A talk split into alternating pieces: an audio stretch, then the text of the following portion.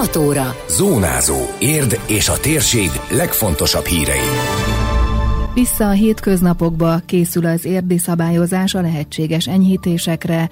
Adomány újabb védőeszközöket és arra szánt pénzt kapott a város a helyiektől.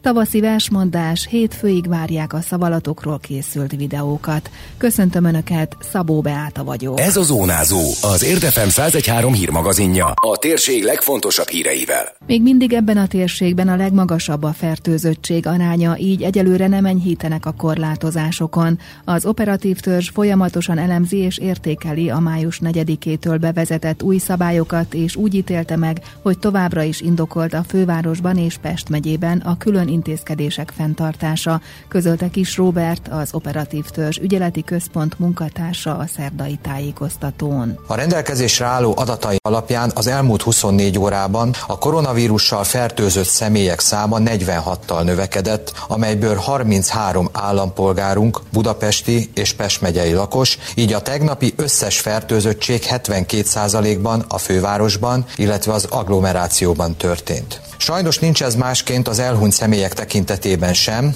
Az elmúlt 24 órában 10 elhunyt honfitársunkból 9 a budapesti és Pest megyei lakos volt. Tekintettel ezekre az adatokra továbbra is indokoltnak tartjuk a kiárási korlátozás és az üzletek korlátozott nyitvatartására vonatkozó külön rendelkezések hatályban tartását.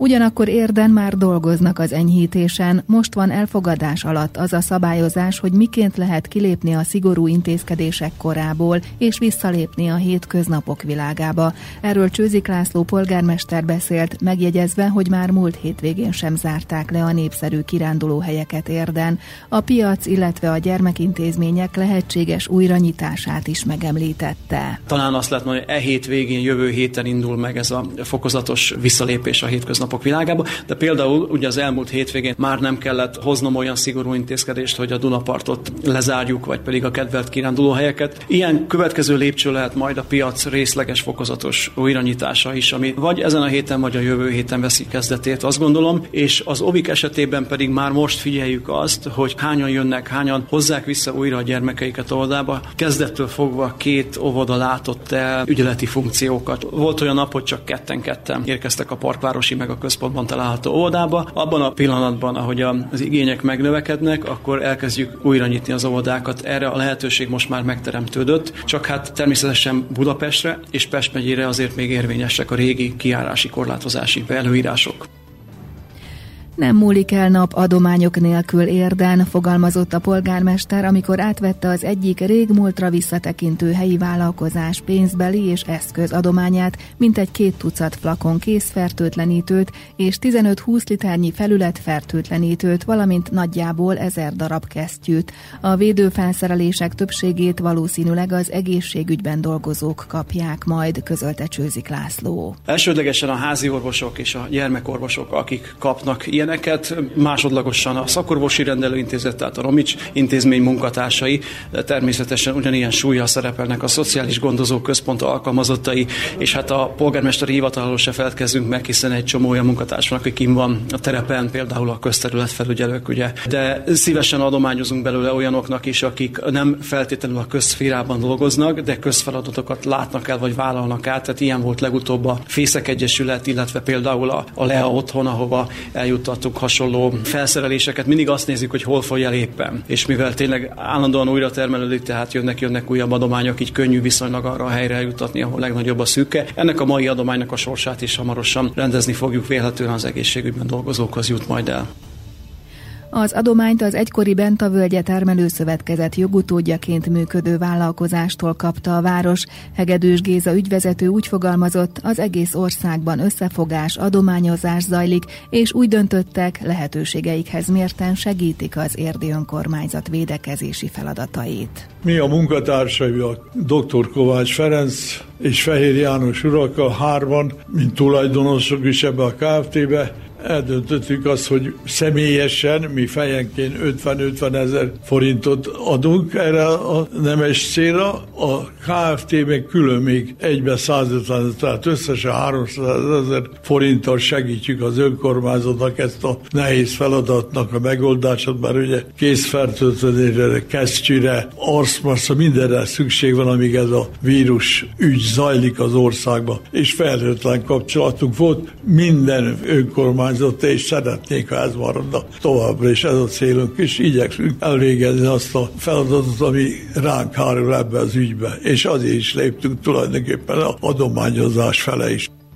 Egyébként, akinek védőmaszkra van szüksége, jelezheti igényét a maszkkukacérd.hu címen, vagy munkaidőben hívhatja az 522 313-as telefonszámot. Az előző héten öt diósdi lakos került kötelező járványügyi megfigyelés alá, vagy azért, mert külföldről jött haza, vagy találkozhatott fertőzött személlyel, tudatta a város polgármestere. A bejegyzés időpontjában nyolcan voltak kötelező házi karanténban. Spét Géza kiemelte, hogy továbbra is biztosítják a diósdiak számára a mosható, vasalható textilmaszkokat. Ezeket az önkormányzat kukacdióst.hu címen is igényelhetik az ott élők. 200 darab maszk a török bálinti egészségügyi dolgozóknak, részecske szűrő félállarcot, vagyis FFP2 minősítésű maszkot osztottak ki a napokban a helyi alapellátásban dolgozók részére, tudatta közösségi oldalán a város polgármestere. Elek Sándor felhívta a lakók figyelmét arra, hogy szigorú higiénés rendszabályok mellett telefonos időpont egyeztetéssel lehetséges az ellátás. Tárnokról is bekerült nyolc lakó a koronavírus fertőzöttséget célzó reprezentatív felmérésbe. Lukács László polgármester arra kérte az érintetteket, hogy minél többen vegyenek részt a szűrésen. Posztjában idézte a Semmelweis Egyetem rektorának levelét, amely szerint a Szegedi, a Pécsi és a Debreceni Egyetem, valamint a KSH közreműködésével kérdőíves felméréssel támogatott szűrővizsgálatot tartanak a 14 éves és annál idősebb lakosok körében május 1 és 14-e között. A kutatás célja, hogy pontosan az egész országra érvényes módon feltérképezze a koronavírus fertőzés elterjedtségét. Bárki felállhat a virtuális színpadra. Hétfőig lehet jelentkezni a József Attila emlékhely felhívására, amelyre videóban várják a résztvevőktől a kedvenc versüket. Elmondhatják fejből, de fel is olvashatják. A kikötés annyi, hogy ne legyen hosszabb 5 percnél. A költő születésének 115. évfordulója alkalmából, valamint azért szervezték a tavaszi versmondást, mivel a 2013 óta évente megrendezett József Attila versfesztivált bizonytalan időre el kellett halasztaniuk a járvány miatt, nyilatkozta Losonci Attila az emlékhely vezetője. De hogy addig is a már jelentkező versszavalók, illetve visszatérő korábbi versfesztiválozók kedvét ne szegjük, hát ezért meghirdettük ezt az internetes Facebook kihívást. Ez most nem versmondó verseny, ez most csak egy, hát egy kis játék karantén idejére, és a lényege, hogy maximum 5 perces videókat várunk, és a kedvenc versüket a szavalóknak. Szerepelhetnek a repertoárban klasszikus, illetve kortárs költők, magyarok vagy külföldiek tetszés szerint. Itt most nincs megszabva se a témakör, se a szerzők neve.